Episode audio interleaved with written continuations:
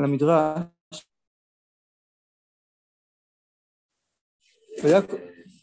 כן. ויקום מלך חדש, עתה יאכלם חודש וכולי חלקיהם, תראו בהערה אחת. המדרש אומר כך, ויקום מלך חדש על מצרים, אשר לא ידע את יוסף. רבנן פתחין פיתחה להיקרא, כלומר החכמים פתחו את, הדרשה על, על הפרשה, על פרשת שמות מהפסוק הזה. בהשם בגדו כי בנים זרים ילדו, עתה יאכלם חודש את חלקיהם ללמדך, כשמת יוסף הפרו ברית מילה. אמרו נהיה כמצרים. מכאן אתה למד שמשה מלן יציאתם ממצרים. אז המילה חדש היא לכאורה מיותרת בפסוק. זה כלל גדול. כשיש מילה בפסוק שנראית לכאורה מיותרת, מה שאפשר להבין את פשט הפסוק גם בלי המילה, סימן שזאת המילה הכי משמעותית. תמיד כל הפירושים והדרשות יהיו על המילה, על המילה של לכאורה מיותרת. אז גם אז כאן, בפסוק הזה, המילה חדש היא מיותרת לכאורה. היה מספיק לכתוב ויקום מלך על מצרים, שלא ידע את יוסף. מה זה, מה זה חדש? אז אומר השפת אמת, כי קשה להמדרש, איך יש למצרים מבחינת התחדשות, והוא לישראל? דכתיב אין כל חדש תחת השמש. עכשיו נראה, בהמשך נראה מה זה התחדשות של, שמיוחדת לישראל, רק על ידי שהפרו ברית מילה ונחסר להם מבחינת יוסף, שהם משם בהתחדשות, על ידי זה יכולים חודש חלקיהם וכולי. זאת אומרת, העניין של יוסף זה התחדשות. שכשיוסף נולד, אז מה רחל אומרת? יוסף השם לי בן אחר. נשמע קצת מוזר, חיכתה לו כל כך הרבה שנים, עכשיו הוא נולד, זה המשפט הראשון שיש לה להגיד, אחר, עוד אחד. אבל האימהות, כיוון שהם קלטו את הפנימיות, אז היא קלטה את הפנימיות של יוסף, תודה. הפנימיות של יוסף זה התוספת, זה, זה עוד, זה חיות חדשה. זה הכוח שמרבה חיים בעולם, יוסף הצדיק, ברית. אז היא אומרת, אז היא את המהות שלו, עוד, עוד. עכשיו, ברגע שכבר אין את ההתחדשות הזאת בישראל, זה מה שמוליד התחדשות במצרים. תראו בהערה שתיים, אומר השם שמואל, והנה כבר אמרנו בבירור דברי המדרש, כי ישראל במצרים, כשמת יוסף, הפרו ברית מילה, ועל כן, בשביל שקלקלו מידתו של יוסף, מידת ההתחדשות, על כן לקחו המצרים את כוח ההתחדשות מישראל, ובכוח זה חידשו עליהם גזירות. כלומר, כי כוח ההתחדשות חייב להופיע בעולם, ואין ואקום, אם הוא לא יופיע בקדושה, הוא יופיע בהפך. אז כיוון שישראל לא התחדשו, בהתחדשות המקורית של עם ישראל, אז מילא כוח ההתחדשות שוטט בעולם וחיפש אה, דרך מי יכול להופיע בעולם, ואז פתאום יש התחדשות של המצרים, שבכלל לא מתאים להם, הרי פולחן המצרי הוא פולחן מוות. כן, מה זה כל הפירמידות? למה הם נועדו? למה הם שימשו? קברים. כל התרבות המצרית הסתובבה סביב המוות. ונראה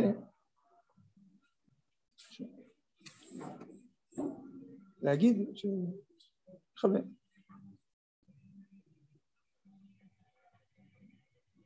על כן, אז בגלל שעם ישראל התנתק מההתחדשות שלו, לא מימש אותה, אז הם צריכים לקחו את הכוח הזה וחידשו גזירות.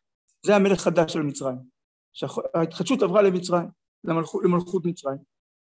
אז אם כך, כיוון שזה הקלקול, אז התיקון הוא ההפך. ונראה שיש תיקון לזה על ידי ההתחדשות שבישראל. כלומר, ככל שאנחנו יותר כן בהתחדשות, ההתחדשות הזאת מוציאה מתחת ידיהם את כוח ההתחדשות. אמן כן יהיה רצון. זה, שמה, ראיתי פעם באיזה, באיזה עיתון, שה... היה, כאילו פעם כינסו, זה היה בסוכות, כמה מלחינים בחצר ברז. אז אמרו שהרבא כל הזמן דוחק בהם להלחין עוד ועוד, כי אמר, יש מספר ניגונים שיורד לעולם כל שנה, מה שאתם לא תלחינו, אחרים ילחינו, אז עדיף שאתם תלחינו.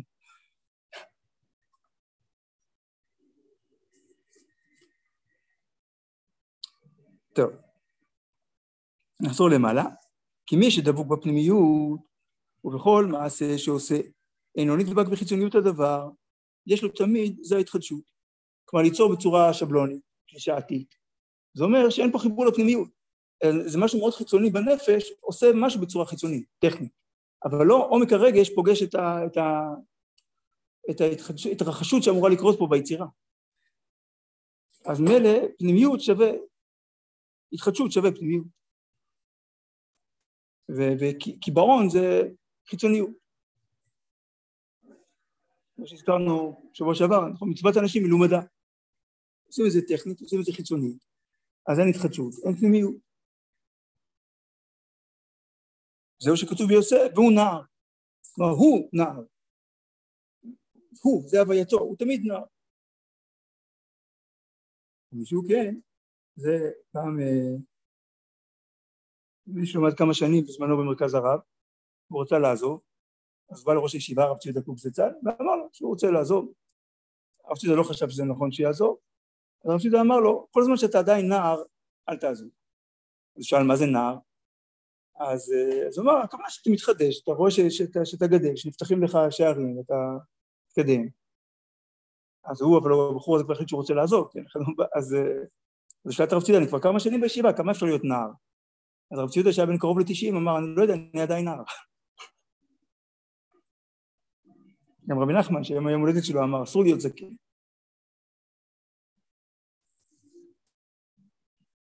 ומישהו כן, אין לו שום מיצר. אז התחיל שעבוד מצרים.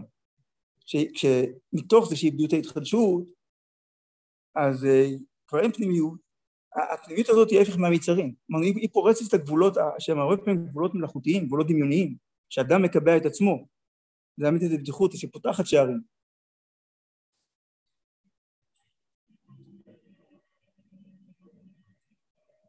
אז מישהו כן, משהו בהתחדשות, בפנימיות, אין לו שום מיצר. הוא לא יכול להיות בגלות. שהוא יודע שכל ההסתיר הוא רק מבחוץ, אבל פנימיות מהשם יתברך והכל לטוב. טוב, אז זה לא פשוט, כי כשבחיצוניות כן חווים מגבלות או שקשה להתחדש. ולזה צריכים בחינת אמונה. מה זה אמונה? להיות אמונה קבוע בלב איש שהכל חיות השם יתברך. כלומר אם אני מבין שהקדוש ברוך הוא מסדר את האירוע אז אה, שזה כלומר שיש פה עניין אלוקי אז ממילא יש תמיד uh, התחדשות כי אני מקשיב למה שהם אומר עכשיו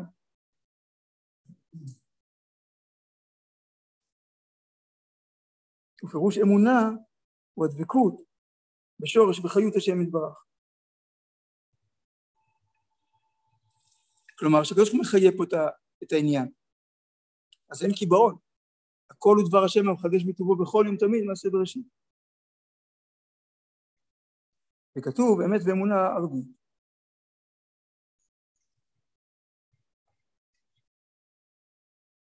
נראה, נראה לי ש... טוב, אולי קצת נדלג. בשורה רביעית מלמטה, בדברי השפת אמת, להורות שעל ידי שמדובקים בפנימיות, ואין משגיחים במה שנראה מבחוץ, אין משגיחים, לא כמובן מתעלמים, אבל לא משתעבדים, לא נכבלים לחיצוניות, להתברר האמת, מתבטל ההסתר כנ"ל. כי ההסתר גם כן מחיות השם יתברך. אבל זה שיש הסתר שנראה כאילו דברים לא עובדים, ודברים מקובעים, דברים uh, מסתירים, הקדוש ברוך הוא עשה את זה. וזה דבר עמוק מנפלאות השם יתברך. שגם כוח ההסתר עצמו מהשם יתברך, אף שנדמה למתנגד להקדושה. תראו בהערה ארבע. אומר המדרש, הוי המעמקים, המעמיקים מהשם להסתיר עצה, והיה במחשך מעשיהם, ויאמרו מי רואינו ומי יודענו.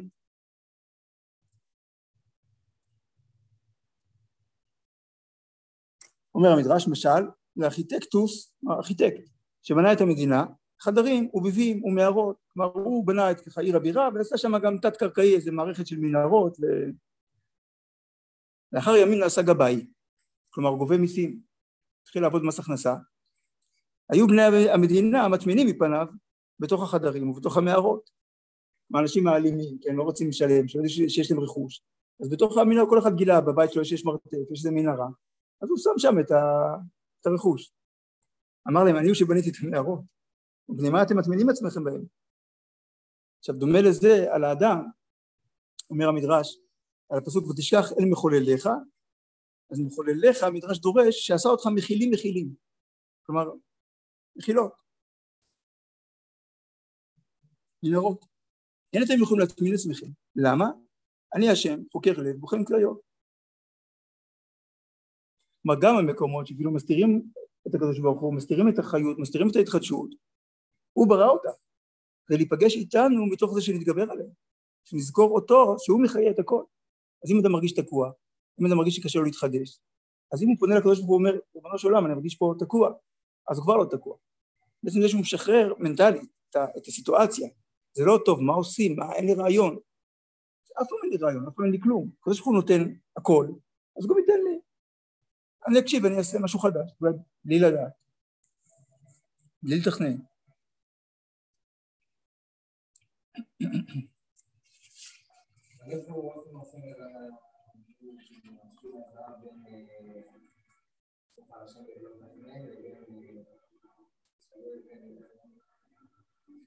אני מדבר על סיטואציה שבה אדם אה, מרגיש שהוא תקוע. כן, הוא מדמיין שהוא תקוע. מרגיש שהוא תקוע. המציאות לא תקועה. במציאות הקשר עכשיו מחדש משהו. אז אם אדם אומר, אני עכשיו לא, הסיטואציה היא לא אני מול המציאות, שאז הוא מרגיש תקוע, אלא מה השם רוצה ממני עכשיו. עכשיו הוא נזרק על השם.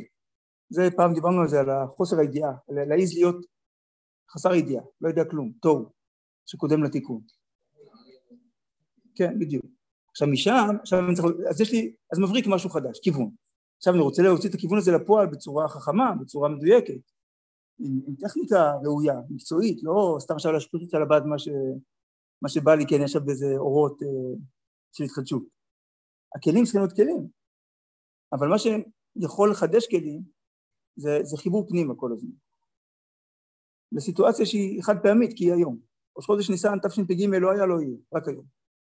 אז מה שאומר לי היום? זה סתם משהו שהוא לא אמר אתמול. למה אומרים קריאת שמע פעמיים ביום, בוקר וערב? כי התחלפה המציאות, אז אה, מה שנקרא ברב-קו, ולידיישן, מתקפים מחדש את הקשר עם הקדוש ברוך הוא. כי השתנתה המציאות, מילא צריך לחדש את הקשר. כמו זה אותו קשר, זה אותו ריבונו של עולם, זה אותם חיים, אבל המציאות משתנה, אז אני צריך להקשיב, אז החיבור הזה בין, בין הקביעות האלוקית לבין ההתחדשות שלה, של הנהגת השם במציאות, החיבור הזה, הקומבינציה הזאת מתחדשת כל יום. ואני אמור להתחדש איתה, מכוחה.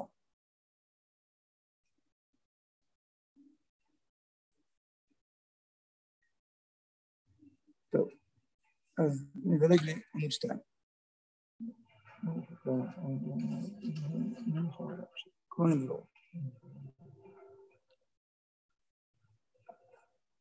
החודש הזה לכם, זה היום, נאמר, ממש היום,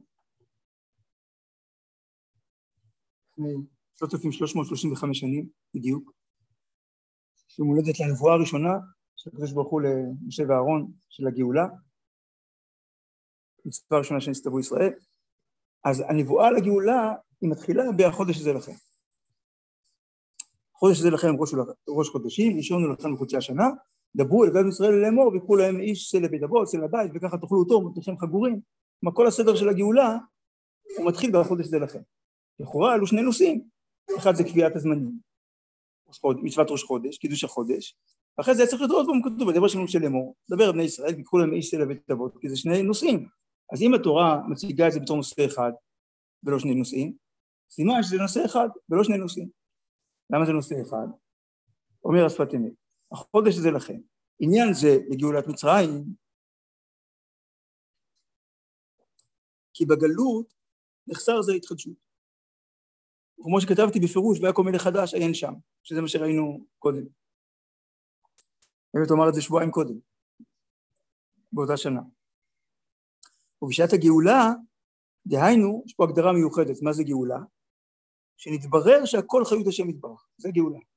אדם שזוכר שהכל חיות השם יתברך הוא במצב של גאולה. גלות זה כששוכחים שהכל חיות אלוקית.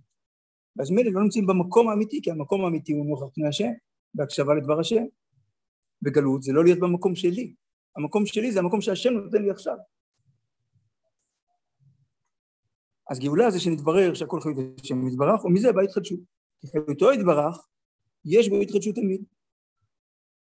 כמו שאומרים, מחדש בכל יום, תמיד, ופירוש תמיד בכל יום. כמו קורבן התמיד, שהוא בכל יום. רק מי ששוכח, והוא תוך הטבע, כתוב אין כל חדש תחת השמש. כמו שדיברנו על זה, חוק שימור החומר, חוק שימור האנרגיה, בטבע הכל מתמחזר. אבל אין חידוש אמיתי במהות, בטבע כשלעצמו, בתוך חוקי הטבע.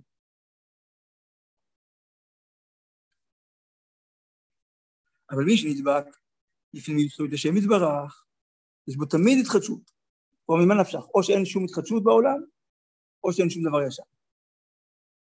או ששום דבר לא מתחדש, או שהכל מתחדש. וזהו שכתוב, החודש הזה, לכם. כלומר, יש התחדשות בעולם, תלוי בכם. זה המצווה שלכם, לחיות מתוך התחדשות, מצווה ראשונה שנצטוו ישראל.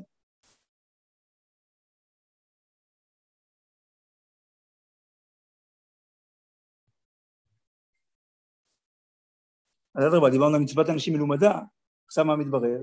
שהמצווה הראשונה שנצטוו ישראל היא לחיות מתוך התחדשות, לקדש את הזמנים.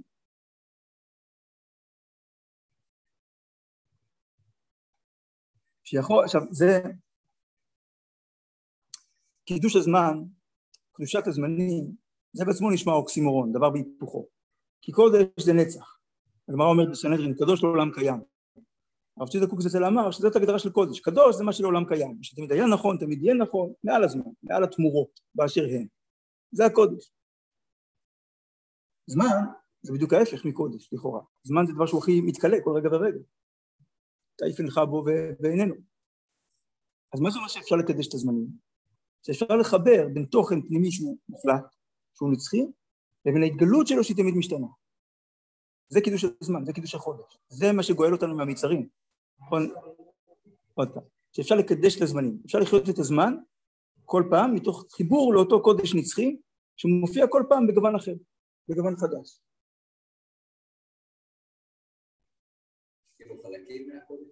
לא חלקים, כי קודש אתה לא מחלק לגרמים או לרבעים ושלישים. זה גוון של גילוי, נכון. הוא מתגלה בתוך הזמן, כל פעם בצורה אחרת. כיוון שהזמן משתנה, כן, זה כמו שמים, אז אין להם צורה. אבל הם יכולים להופיע בצורה של, אם תעשה, הכל לפי הכלי, כן, אם זה צלחת או כוס או מבחנה, הם יקבלו את הצורה של הכלי ש, שבתוכו הם נמצאים כרגע. אז הקודש הוא מעל הזמן, אבל הוא מופיע בכל זמן בתכונה שלו. אם זה שבת, אם זה יום טוב, אם זה ראש השנה, יום הכיפורים. אז זה קשור למה שנחמיה הזכיר בתור uh, אתגר של uh, יוצרים דתיים, שכל כך רגילים לדברים מוחלטים, וככה עושים את זה, ולא משנים את זה, וכל הקובע מקום לתפילתו.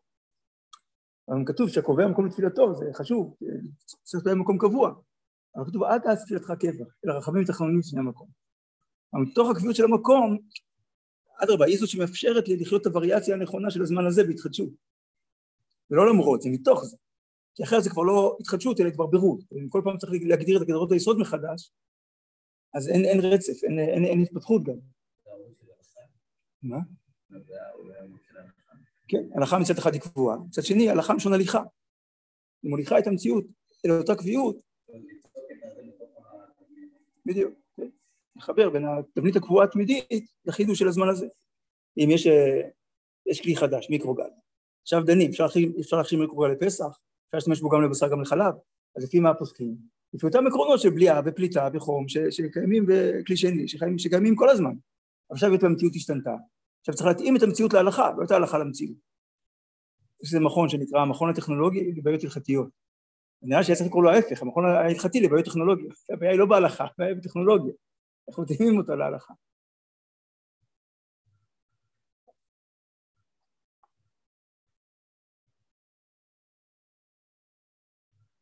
טוב, זאת אומרת שפת אמת, זה מה שכתוב בחודש הזה, לכם. שיכול כל אחד מישראל לעורר התחדשות זה על ידי אמונה, שמברר בליבו שהכל מה שמתברך. אז אה, זאת עבודה שלנו. תראו בהערה חמש. אומר הרב קוק, ההופעה שבאה לאדם לחוש על ידה את היצירה לא כדבר שכבר נגמר ונעשה. זה לא שהקדוש ברוך הוא תכנן את העולם בששת ימי בראשית ואז הוא לחץ על אנטר ומאז כאילו הכל רץ, כן, שבלוני, לפי הנהלים. אלא כדבר שהוא תמיד מתהווה, כל רגע ורגע, חדש בטובו. לא רק מתהווה, אלא בתוך כל ההתהוות הזאת המחודשת יש ציר של התקדמות, של התעלות. כלומר, הוא לא רק מתהווה, אלא מתעלה, מתפתח לאיכויות חדשות ומתרומם לגובה יותר גדול, יותר קרוב לגאולה שלמה. אז התפיסה הזאת, ההופעה שבאה לאדם, מה זה הופעה? זה גם, זה לא הופעה, זה לא מסקנה של שרשרת מחשבות הגיונית שאני יכול להסביר כאיזה תהליך אבולוציוני מחשבתי, שא' מוליך לב', לג', לד', ואז הגעתי למסקנה שה'. אלא זו תופעה, כלומר מעין איזה הברקה, התמצצות של גלות פנימית. אז זו תופעה שבאה לאדם לחוש על ידי היצירה, לא כדבר שכבר נגמר ונעשה. זוהי שמעלה אותו, את האדם, מתחת השמש, למעלה מן השמש. ממקום שאין כל חדש, למקום שאין כל ישן, שהכל מתחדש.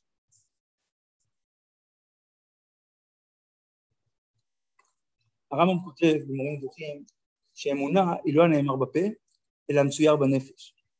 כלומר האיכות האמונית היא לא תובנות, אלא איך אדם חי אותן. ככה מצוות האמונה בתורה, וידעת היום ושבותי לבביך. כמה הציור הנפשי. אז התחדשות יש לה גם ביטוי בנפש. איזה כוח בנפש, איזה מידה בנפש מבטאת התחדשות?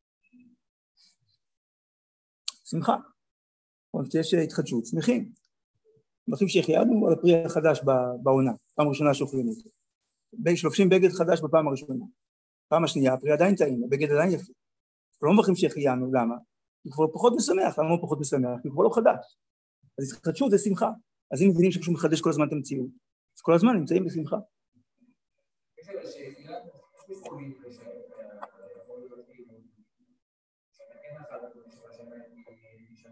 לא, אין לכם אם לא, אם לא שמחים לא מתחדשים, לא, לא מברכים שהחיינו. זה כמו שפעם, אה, פעם היו, מה?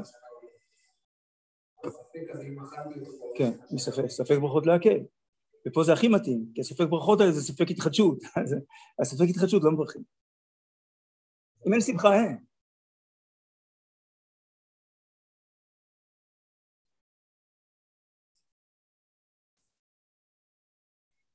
כמו שהם גם לא מברכים רואה את חברו אחרי 30 יום, יכולת להתקשר אליו.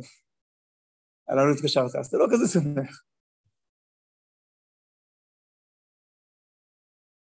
פעם באמת אדם לא יודע, היה נפרד מהחבר שלו, אחרי שנה, מברך בחיי המתים, מי אמר, מי יודע מה, מה קורה איתו, היום זה לא בעיה לבדוק.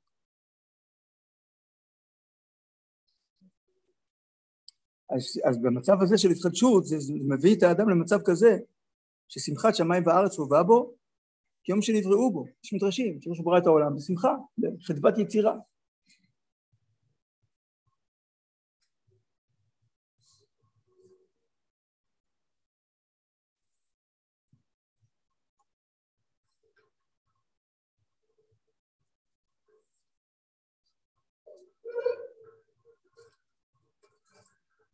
נחזור למעלה.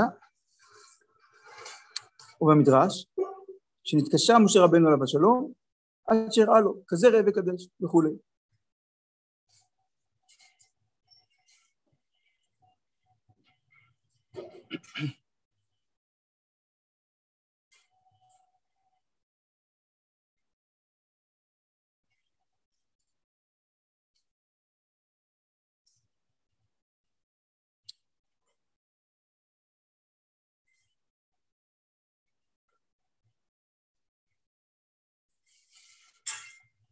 יכול להיות שזה בעצמו כתוב שנתקשה משה רבנו, תראו בהערה שש, חודש הזה נתקשה משה על מולד הלבנה באיזה שיעור תיראה ותהיה ראויה לקדש והראה לו באצבע את הלבנה ברקיע ואמר לו כזה ראה וקדש. וכיצד הראו? אבל לא היה מדבר עמו אלא ביום אלא סמוך לשקיעת החמה נאמרה לו פרשה זו וראו עם חשיכה אז כנראה שללמד על התחדשות אפשר רק בהתחדשות, כאילו בזמן אמת.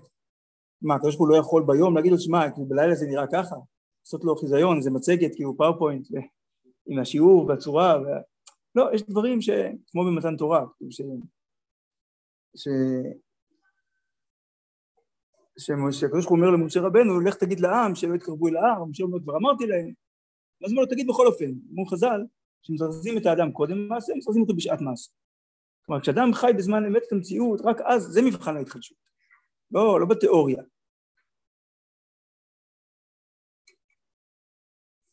אז גם השיעור של, של הקדוש ברוך הוא למשה רבנו על התחדשות, הוא נעשה בהתחדשות, בזמן אמת.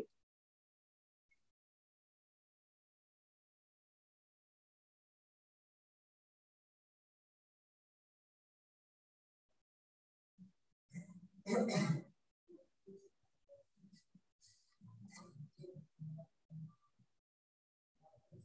עכשיו בתורה הבאה, אז גם, נקרא בזוז, ובמדרש החודש הזה לכם, אמר הקדוש ברוך הוא, אין לכם חידוש אחר יותר מזה, שבגאולת מצרים מתחדש כוח מעשה בראשית, שהתברר שהוא מחיות השם יתברך. ככה יש, יש מדרש, שעשר המכות הם באו לחדש את עשרה המאמרות. ומכוח זה ניתנו משרד דיברות אחר כך. וכשנתבטל הכל לשורש החיות, ממילא הוא בהתחדשות תדיר, כי דכתיב מחדש בכל יום מעשה בראשית. וטליה גם כן מבני אדם לידה הזאת. כמו שכתוב, אין לכם חידוש אחר. אז מה זה? מה זה? עכשיו יש הפרקטיקה, איך מתחדשים? והיינו, שקודם לכל מעשה ותנועה והרגשה, נקדים ידיעה הזאת. ראש חודשים. כלומר, לפני העשייה, ראש. ראש של התחדשות. חודש הזה לכם, כלומר, ההתחדשות תלויה בכם, כן, התחדשות היא לא מצב, היא חוויה, צורת הסתכלות של חיות של האדם את המציאות, כן, כזאת פרדיגמה, כן, תפיסת מציאות של האדם. אם המציאות היא סטטית ואני בתוכה נע, מנסה להסתדר, להשתלב או לשנות דברים, או שהמציאות מתחדשת ואני מתחדש איתה. יש פה דיאלוג בין ההתחדשות של המציאות להתחדשות הפנימית שלי. אני חברותא של המציאות, שנינו מתחדשים ביחד. אז לפני כל מעשה, להתחבר להתחדשות הזאת, ש, שמה שקורה פה עכשיו, יש פה חיות אלוקית, להקשיב לה, לחפש אותה. אבל זה לא, כן, נגיד, הרי זאת הסכנה, כן, שאדם, כאילו ככה אומרים, שכשה... לפעמים כש... כשעוקבים אחרי אה, קורות חיים של אה, אומן, כן, יצירות של אומן, אז השלב הכי מעניין זה ההתחלה. ככה רואים את הגישושים, כל מיני ניסיונות, כל מיני וריאציות, ואז באיזשהו שלב קרה לו משהו. יצירה אחת שלו הצליחה מאוד, קיבל עליה פידבק. עכשיו מה הוא עושה מאז ואילך? מנסה לשחזר את אותה יצירה. ואז הוא מקבל את מה שנקרא סגנון. אה, קודם כל, אה, זה ואן גוך, זה מטיס, זה גוגן, רואים, כאילו, אין מה להתבלבל, זה, זה קו שלו, זה טביעת אצבע שלו. יש אומנים בודדים שהמשיכו להתחדש עד סוף החיים, כמו פיקאסו. אבל הרוב לא, כבר נכנסו כבר לנישה שלהם. מה שיצרו מכאן ואילך זה כבר וריאציות על, על, על, על צורת היצירה שלהם.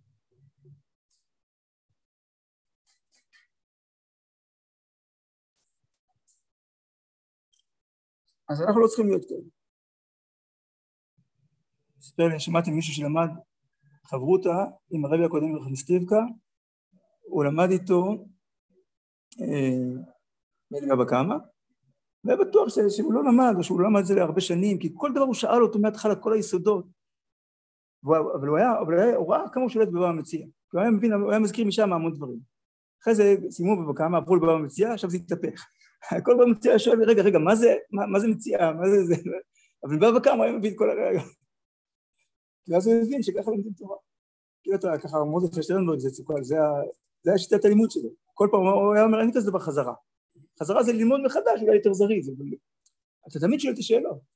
אחרת, איך זה יהיה לימוד תורה? לימוד תורה זה משהו שקורה עכשיו. זה לא הקלטה, כן? זה לא שליפה מהזיכרון.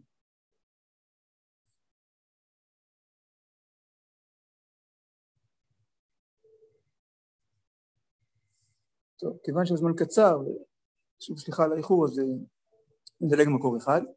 הדברים של הרב חרל"פ, תלמידו של הרב קוק זצ"ל. הוא אומר כך, רז קיום העולם הוא אח ההתחדשות.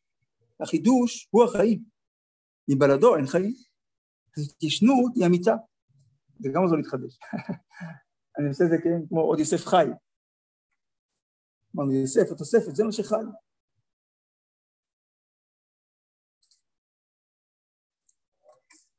כן, עוד ועוד, לא עדיין. ככה בראשוני, אומרים שההגדרה של החי הוא מרגיש, מתנועע, מתרבה. אלה שלושת המאפיינים המהותיים של החי. כי הדומם הוא לא מרגיש, כי אני אבן, אם דורכים עליה היא לא נעלבת, לא מודעת, וגם לא מתנועת, וגם לא מתרבה. אבל כל מה שיש בו חיות, מצומח ומעלה, אז יש לו תחושה. גם צמח מרגיש חום, קור, אור, חושך, מגע, והוא מתנועע, תנועת הצמיחה, הוא בעל חיים גם בשטח, והוא מתרבה. אז כל דבר שיש בו חיות, הוא לא מתחדש. אין לך נסיגה בעולם שאיננה באה מצד הפגת טעם החידוש. ומצד ההתיישנות שירשה את מקומה. גם נסיגה רוחנית, נסיגה לאומית, או במערכת יחסים. מה? כן. נכון? זה שורש כל החטא.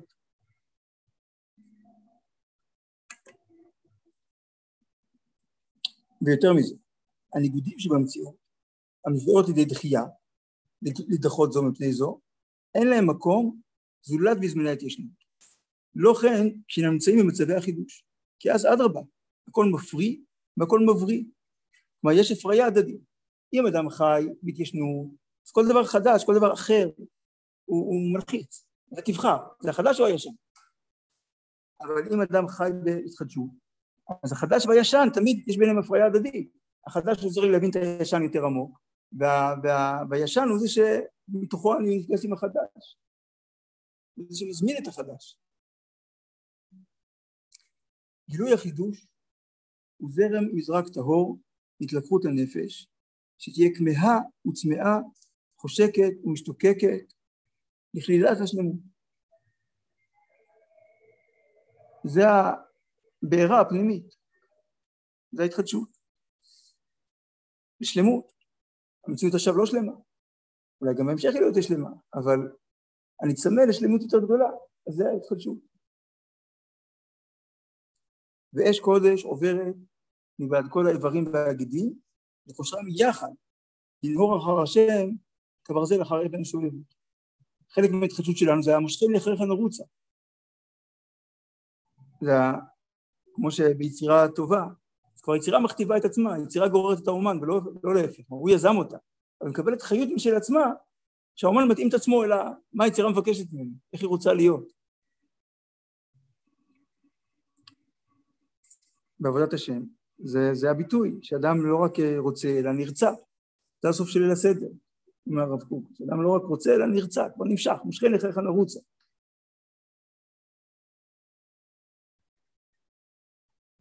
זה יכול לקרות רק מתוך אה, התחדשות.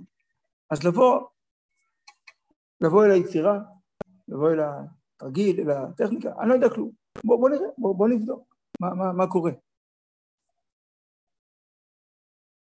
יכול להיות שכבר עשיתי את זה, יכול להיות שאני משער מה יכול לקרות, אבל אני תמיד זוכר שגם יכול להיות אחר. כי, כי מקור היצירה שלי עכשיו הוא מקור שלא היה אף פעם. כי זה דבר השם שמופיע במקום ובזמן, העולם של הנפש. השילוב שלהם תמיד מתחדש. אז בהתחדשות הזאת, החודש שלכם ראש חודשים, היום הראשון לראשון, א' ניסן, שנזכה להתחדש כל השנה.